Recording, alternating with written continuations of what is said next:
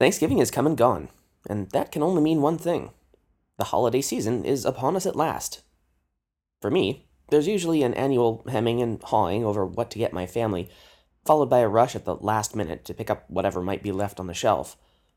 But this year, there's an easy choice. Give the gift of art, fashion, and comfort all at once, with one of the handmade scarves or pillows from Ma'at Silk. These one-of-a-kind pieces of beautiful and functional art are all made from the highest quality silk, and each is a completely unique creation by the artist. Once it's gone, it's gone for good. Scarves range from twenty-three by twenty-three centimeters all the way up to one hundred ninety by forty-five centimeters. But they also produce throw pillows, silk greeting cards, and even paintings. Go see what Ma'at Silk can do for your holiday shopping list by checking them out at w w w dot maat silk dot com, that's M A A T silk dot com.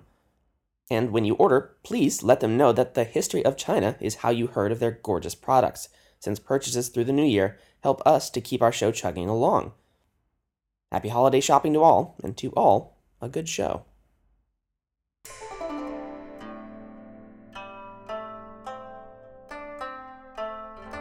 Hello, and welcome to the History of China.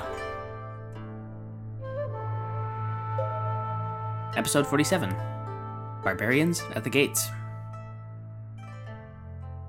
Last time, we capped off the period of betrayal and backstabbing by the members of the Jin imperial clan, known as the Disorder of the Eight Princes. We'd left off with the accession of Hui of Jin to the imperial throne, following his elder brother's mysterious death, quite probably through poisoning, in three oh seven.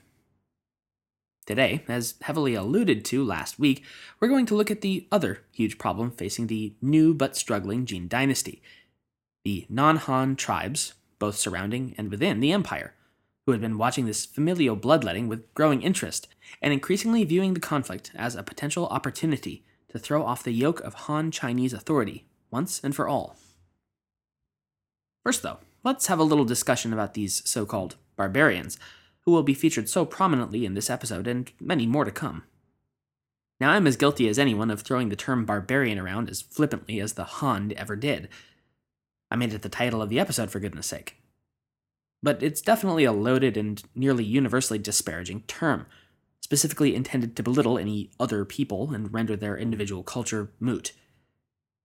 It's difficult not to use the term without picturing some wildly bearded, shirtless warrior howling from a mountaintop with a battle axe in either hand and nothing but a loincloth. But as we've seen time and time again, that catch-all glosses over the fact that these quote-unquote barbarians were many, many different peoples, from Central Asian horsemen to the mountain tribes of Sichuan, to the Vietnamese, Manchurians, and Koreans, and even the Wu and Yue peoples of southeastern China, who today are viewed as just as Chinese as any resident of Beijing or Xi'an. It can be easy to forget that the idea of a Han ethnicity has virtually from the outset been a very flexible concept, having itself, supposedly, derived from the union of the two separate tribes, those of the Yan Emperor and the original Huangdi, the Yellow Emperor, way back in the twenty-seventh century B C E. A barbarian tribe could, given enough time and distance from its wild roots, eventually be considered Sinicized and even incorporated into the broader Han identity completely, provided it looked and quacked enough like a mandarin duck to pass the muster. Like the Roman citizens of Greece, Britannia, Africa, and Spain, who had never set foot on the Italian peninsula, much less the Eternal City itself, the dividing line between a Han Chinese and a barbarian has often been far more about culture and dress than bloodlines. So now I can clamber down from my soapbox, and let's get into the action. The nomadic tribes of the northern Asian steppes, you'll surely recall, were nothing new for China. Interactions between the peoples had been ongoing for centuries, oftentimes grating to both, and at times downright devastating for the southerners. Northern interest in what had lain south of the Yellow River had been so long-standing for one simple reason. It's where all the nice stuff was. Natural resources, farmland, trading centers, technology, wealth, you name it, it was all there. Meanwhile, the steppes of Central Asia had been long renowned for having horses, arid grasslands, desert, wickedly harsh weather, and hundreds and thousands of miles of absolutely nothing else. As such, it's hardly surprising that whenever they'd been able to do so, by invitation or conquest, the steppe tribes had tried to migrate south of the Ordos Loop and into the relative lushness of the Yellow River Valley. Though there had indeed been long stretches of the Han trying to keep these peoples out of China, other periods had seen the opposite to be true as well. Indeed, a policy of encouraging southward migration had never been more in effect than the period immediately following the Three Kingdoms era. You may recall at the end of episode forty-four that I'd brought up the population data before and after the tumultuous Three Kingdoms, specifically that the six-decade conflict had seen China's overall population fall by more than half.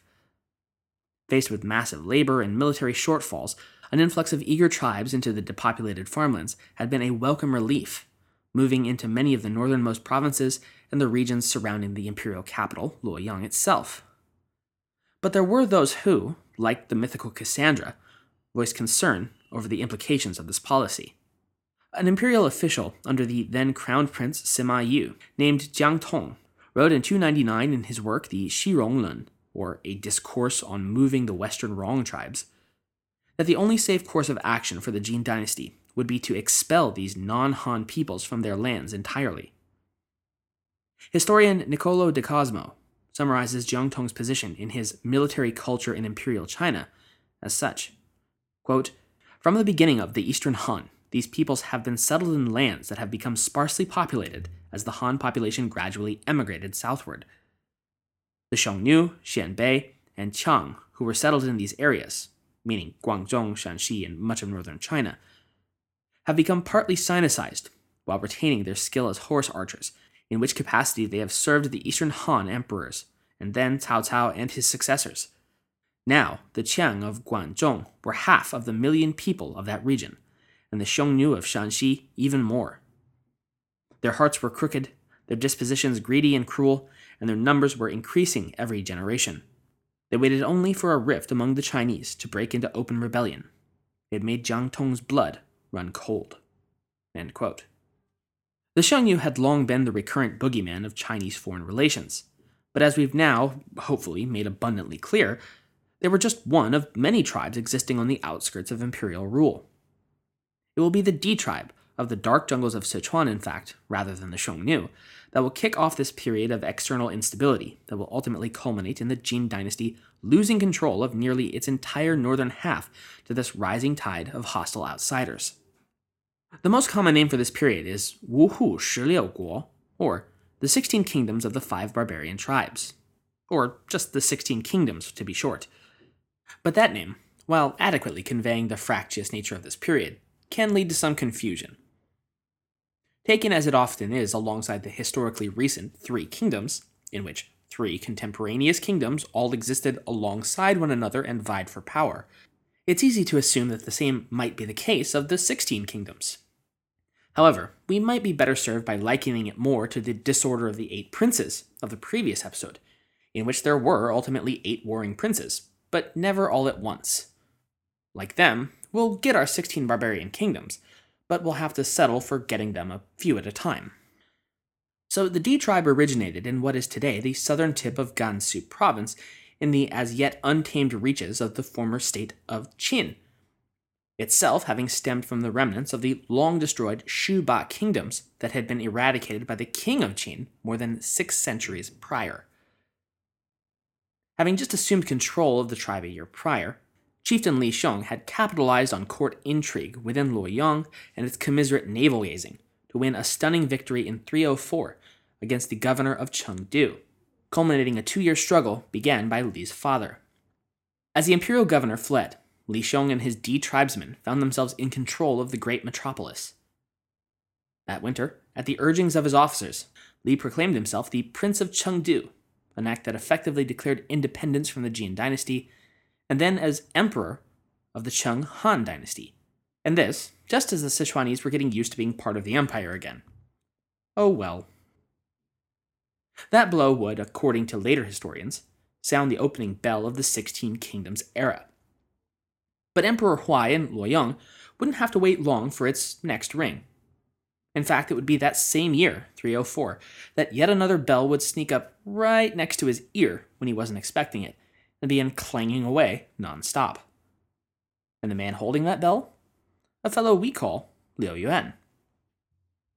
Liu Yuan was a prominent member of the Xiongnu nobility, which had been forcibly divided into five tribes upon their resettlement into southern Shanxi, ostensibly to keep them divided enough to prevent them from becoming an internal threat. They were called, respectively, the tribes of the north, south, east, west, and center. It was there in Shanxi, most likely, that young Liu was born and grew up circa two fifty-one, the son of the leader of the tribe of the west. But as was the case for many tribes that had settled within China, first the Cao Wei state, and then the Jin dynasty had liked to keep these ruffians under their thumbs and ensure their good behavior by either pressuring or outright demanding that the sons of nobility be sent as insurance to the capital city. This both provided the Chinese hostages as bargaining chips in the event of tribal unrest, but also promoted the integration of these outsiders into Chinese philosophy, cultures, and way of life. Liu Yuan had been one such hostage under the first emperor of Jin, Wu, but he had made the most of his time in the thriving imperial capital and taken a particular liking in the teachings of Confucius, the histories of the spring and autumn period, as well as the military strategies of Sun Tzu and his contemporaries. Though his depth of knowledge and knack for military tactics earned him more than a few recommendations to the emperor for a military command, and even for generalship. During first the Xianbei rebellions and then Jin's final conquest of Sun Wu, court distrust of his barbarian ancestry precluded any such commission from being granted to the young upstart. In fact, Wu's brother, the Prince of Qi, actually urged the emperor to have Liu Yuan executed, supposedly fearful of his potential to lead men. But Wu would be dissuaded from such a rash course of action, and upon his father's death, the emperor allowed Liu Yuan to return to the tribe of the West as its new leader. Now, around about this point, you may be noticing that, hey, for a Xiongnu tribesman, Liu Yuan sure seemed to have an awfully Chinesey name. And you'd be right. Proud as they were, the Xiongnu tribes rarely relinquished their ethnic names, and Liu Yuan's grandfather, referred to as the Sinicized but definitely not Chinese, Yufu Luo Chizhi Shizhu, and grandnephew to the very last Xiongnu Chanyu, Hu Chuchuan, before the title's abolition in two sixteen by Cao Cao. So what was up with the name change? Well, to answer that question, we have to go all the way back to the very first emperor of the Han dynasty, Gaozu of the third century B C E. You may remember that back in two oh three B C E, Gaozu had suffered a humiliating defeat by the then-equal Xiongnu confederacy's Bator Chanyu at Baideng Plateau. The peace terms that had been reached between the two great empires had included, along with the usual massive payments of goods and cash, the so-called He-Qin Pact of intermarriage between the two imperial families. Specifically, that eligible young Chinese princesses would be shipped off to join the harems of the horsemen's own nobility. As the conflict between the three kingdoms of the third century really started churning through an entire generation of Chinese, only to have its successor state, Jin, rapidly devolve into bloody infighting between the eight princes, well, the long-defunct Han dynasty, which was by now distant history, whose final terrible days were really remembered by nobody at this point. Well, it seemed more and more like some golden era of unity and harmony to those who longed, understandably, for a return to the good old days of yesteryear. In all likelihood, the surname Liu and the Sinicization of both Liu Yuan and the names of much of the rest of his clan only came later in life after he started seeing the value in such a shift. But regardless, it's the name that stuck and was ultimately written down and given to us. What is clear is that by affixing himself and his family with the surname Liu rather than Yufu Luo, they were ultimately able to rally many to their banner by claiming to be descendants of the late, great Han dynasty. In the run-up to the year three oh four, Liu had managed to overcome imperial hesitancy at granting him military command when the Prince of Chengdu invited him to become one of his subordinate military commanders, an offer Liu readily accepted. But his story would really take off in three oh four, when the chieftain of the northern tribe, weary of the ongoing War of Eight Princes, and fed up with the running snafu calling itself imperial government in Luoyang, sent a message to the by now charismatic, wildly popular, and still military genius, chieftain Liu Yuan, informing him of a developing plot within the five tribes to regain their independence from Jin and offering him the title of Grand Chan Yu if he would lead them to victory and freedom. Liu was intrigued, but in a bit of a bind, since he was enrolled in military service to the Prince of Chengdu and couldn't exactly slip off into the night with no one noticing. Still, there was a way. The Prince of Chengdu had already been conscripting non-Han tribesmen by the thousands for his war effort to claim the regency. Xianbei, Wuhan, you name it, he'd take it. Sensing an opening, Luoyang offered Chengdu the services of his own people, promising a force of fifty thousand Xiongnu horsemen if the prince would release him to return home and rally them to his cause. The prince readily agreed to what seemed like a great deal and allowed Liu to return to Shanxi to gather his men. And it ought to be said that by most accounts, Liu Yan wasn't trying to do a double cross or anything like that. He seems to have been very much prepared to ride off at the head of his tribesmen to reinforce his prince as promised. But then he received word of Chengdu's defeat at the hands of Wang Jun, the governor of You province, and his panicked flight back to Luoyang. Liu Yan had an army, but now no commander to reinforce, all dressed up and nowhere to go. Well, might as well make the best of it. So he accepted the title of Grand Chan Yu of the Xiongnu, and declared their reunification into a single nation, and that nation's secession from the Jin Empire. Legitimizing this claim, he cited his imperial ancestry as a descendant of the Han, and announced his intention to succeed the Jin as the rightful heir and continuation of the Han dynasty, citing as he would several times over the course of his reign, that the civil war between the imperial princes of Jin indicated that the dynasty's meat and bones were coming apart at the seams. And just for a dash of added flourish, he claimed the title of Prince of Han, the same title as that of Liu Bang, aka Emperor Gaozu, some five hundred years prior. In addition, he re-established the worship of Han emperors, specifically focusing on Gaozu, Wen, Wu, Xuan, Guangwu, Ming, Zhang, and Liu Bei. His state would be called, what else? Han. But it's better known as the Northern Han, or Han Zhao, which alludes to this being a new iteration of the Han dynasty, now based in the former Zhao state of the Warring States period. Really clear, right? Yeah, so let's just go with Northern Han, okay? In spite of his rhetorical flourishes, Liu's reign as Grand Chan Yu got off to a rather quiet, you might even say lackluster start.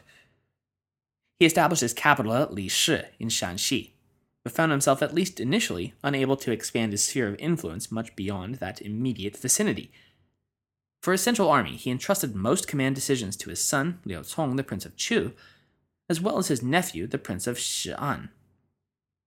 When their armies engaged in open battle, they tended to excel, sweeping away any Jin commander standing against them. However, taking and holding fortified walled cities proved problematic for Liu's men, being as they were rather light of siege equipment or experience for that matter. After less than a year at Li Shi, famine forced Liu's court to move to Li Ting. Still, simply existing as a foil to the thrashing Jin government that was busily eating itself alive would ultimately bear itself out as a strategy, as conditions worsened across the country with little effectual response from the imperial nobility. Further local and regional rebellions began to spring up, some against the ongoing crop failures and famine, and others against the misappropriation of rule by the Jin imperial clan. Perceived as a rallying point against their perceived injustices, Liu Yuan and his Xiongnu attracted many disaffected people, both tribal and ethnically Han alike. The two most notable additions to his command staff would come in three oh seven, the Han general Wang Mi and Shi Le of the Jie tribe, a former Jin slave turned military commander.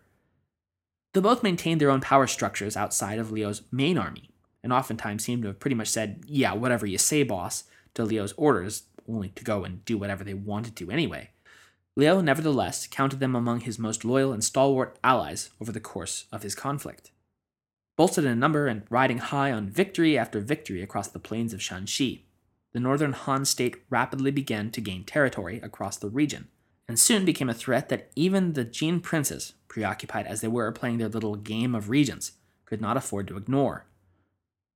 The first real wake-up call came to Luoyang in late three oh eight, when the Northern Han army, led by Wang Mi, attempted to advance on the Jin capital itself for the first time, but was rebuffed. Within the capital, the new Emperor Hui of Jin had, since his enthronement in three oh seven, been trying mightily to clean up this bloody mess left by the War of the Eight Princes, trying in vain to pry loose his uncle, the Prince Sima Yue of Donghai's grip on the imperial regency and state policy, and of course dealing with the rising wave of rebellions across the country, especially those led by these pesky barbarian tribes.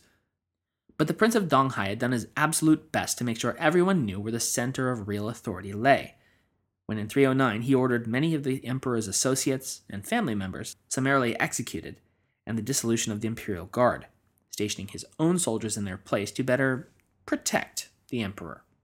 That same year, with even more territory under the Northern Han's control, Liu Yan once again moved his capital southward, first to Puzi and then to neighboring Pingyang, where he at last got around to declaring himself what everyone knew he was eventually going to declare himself, emperor, and given the regnal name Guangwen.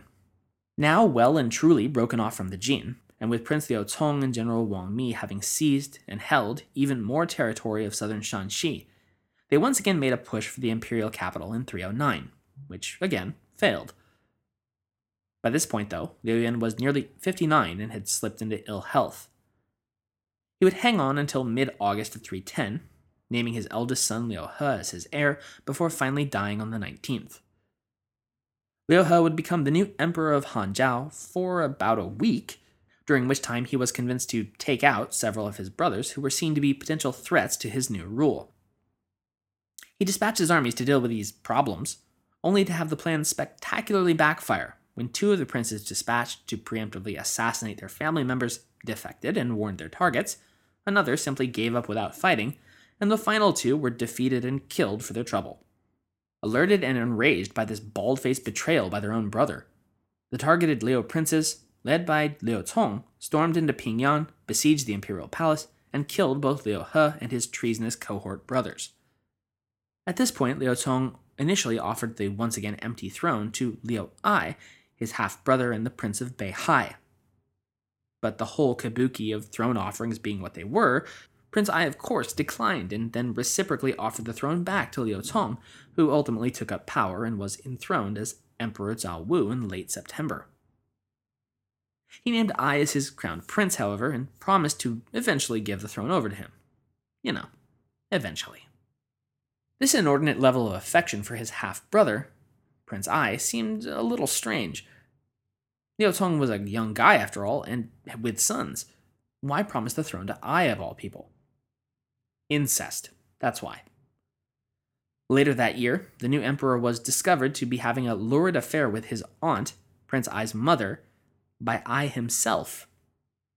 Ew.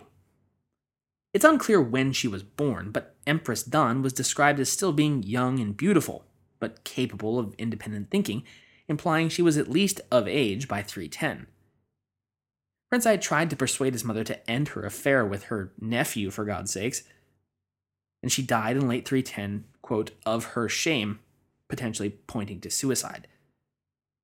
With her death, so too dimmed the affection between Liu Cong and Prince Ai, and the emperor would ultimately begin contemplating replacing his half-brother with one of his own sons as crown prince, egged on by his own empress Hu Yan to do exactly that for her own son, Liu Tan. In the meantime, however, there was still a war to run. Under the capable commands of General Wang Mi and Shi Le, as well as the Han Zhao emperor's eldest son Liu Tan and cousin Liu Yao, the pressure against the flagging defenders of Luoyang intensified. Though taking and holding cities remained a weak point for Han Zhao's armies, their virtually unopposed rampages through the enemy farmlands had rendered much of it essentially barren, and the capital city's defenses stretched ever thinner. This situation was exacerbated by the imperial regent Sima Yue's continued alienation of his generals, officials, and allies.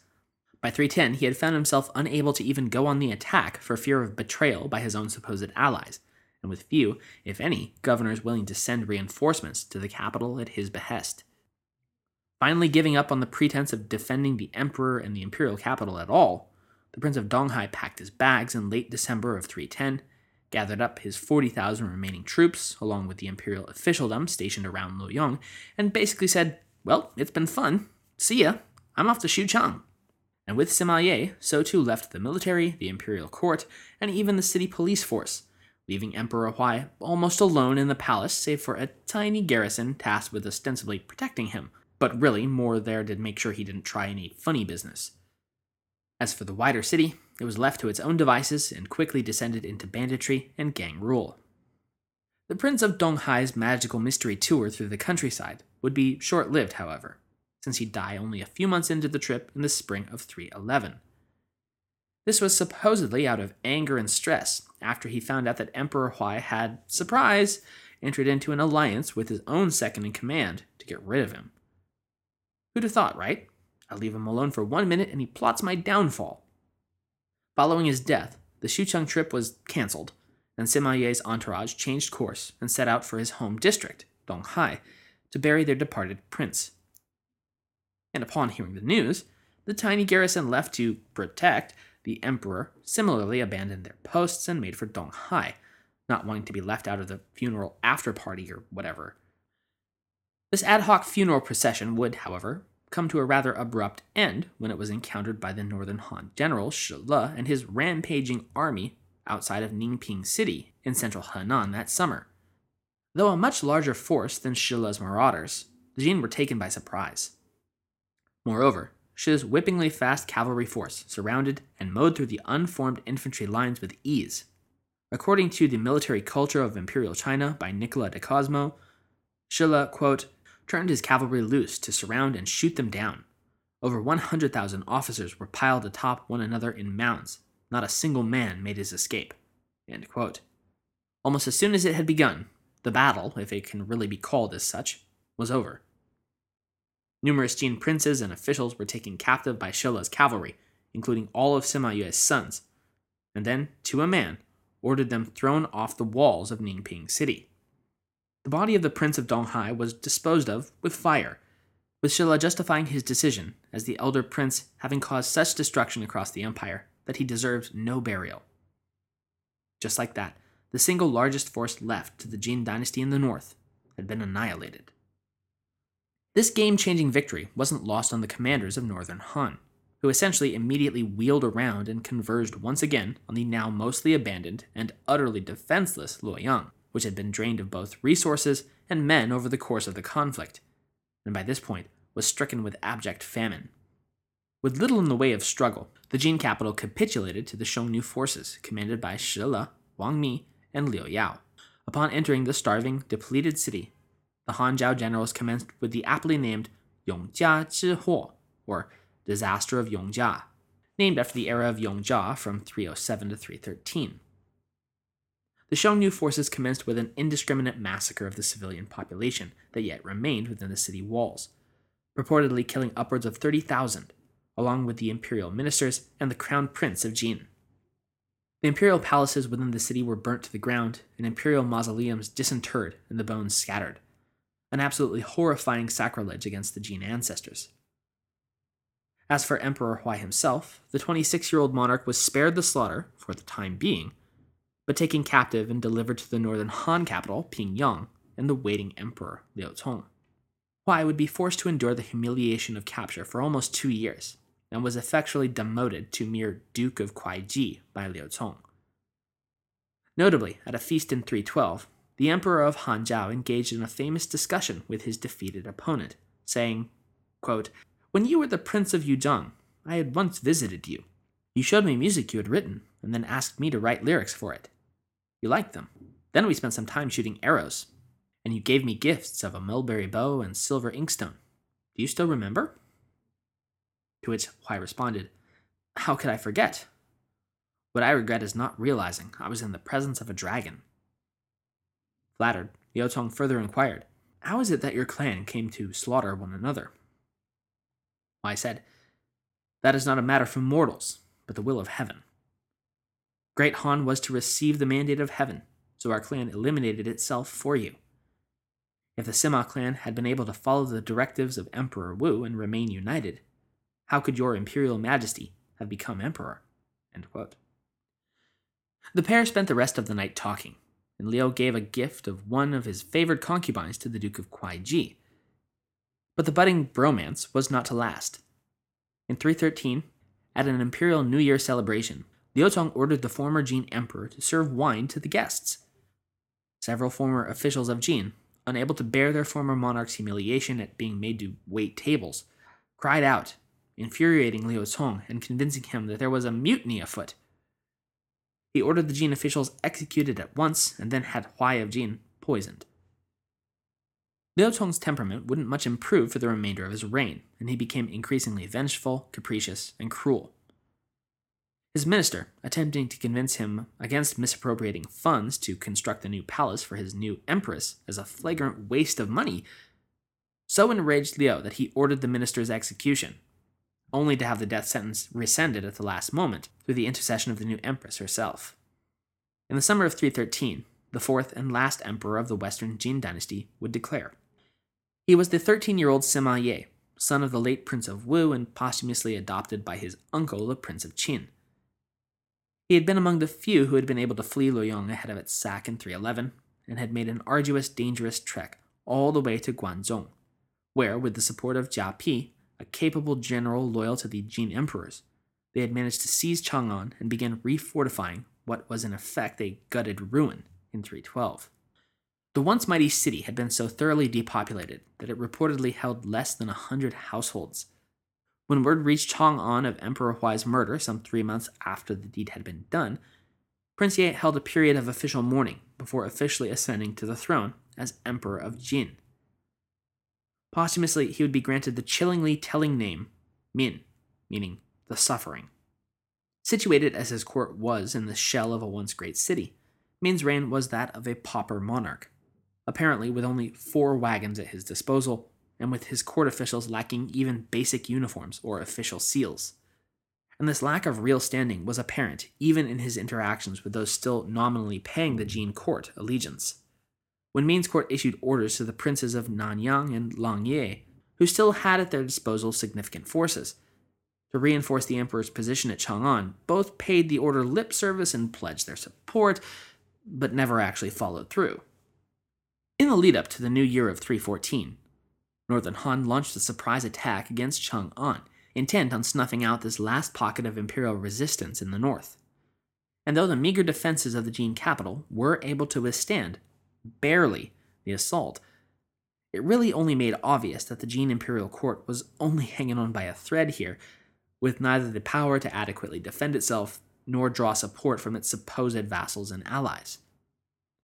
The tenuous stalemate would hold, however, through three fifteen and into three sixteen, until General Liu Yao launched a major offensive against the area surrounding Chang'an. The Prince of Nanyang, Sima Bao, considered but ultimately declined to reinforce the capital, leaving Emperor Min with the scant resources he already had, and two minor detachments of reinforcements, none of whom were in any great rush to go screaming to their certain deaths in a futile defense of their pauper emperor. This hesitancy to engage in battle allowed Liu Yao's army to besiege the city unopposed. When food reserves at last ran out, Emperor Min had no choice but to surrender himself to the forces of Northern Han, and was delivered, just like his uncle before him, to Pingyang, where Liu Cong awaited. There, in a virtual repeat of Hui's captivity, he would be stripped of his imperial office and rendered a marquis, and then forced to ultimately act as a mere servant at imperial feasts. When his former officials again protested such indignation in three eighteen, Liu Cong did what Liu Cong did, and had the lot of them killed for their trouble, Min included. And so it stands. Less than forty years old, the Jin dynasty already appears to be on its last legs, having lost all territory north of the Huai River to the machinations and brutal tactics of the Xiongnu barbarians and the Han Zhao emperors. Those that have survived the conflict have been forced to flee south and watch in horror as once again China has been ripped apart at the seams, meat from bone. But next time, though we're almost a century into the great period of disunity, we're really only just getting started into the Sixteen Kingdoms, much less the additional three centuries before we can really consider the empire reunified under the Sui. Though Han Zhao's star is rising, it will only be a matter of time before it eats itself alive, an unsurprising outcome for a coalition cobbled together from tribes who really couldn't much stand one another anyway. But in the south, the remnants of the Jin are down, but not yet out. They'll reorganize under the rule of the young, untested, and until then minor imperial prince of Langye, Sima Re. who will draw a line in the sand at the southern banks of the Huai River, and tenaciously hold off the barbarian hordes from overrunning what is left of their civilization. Thank you for listening.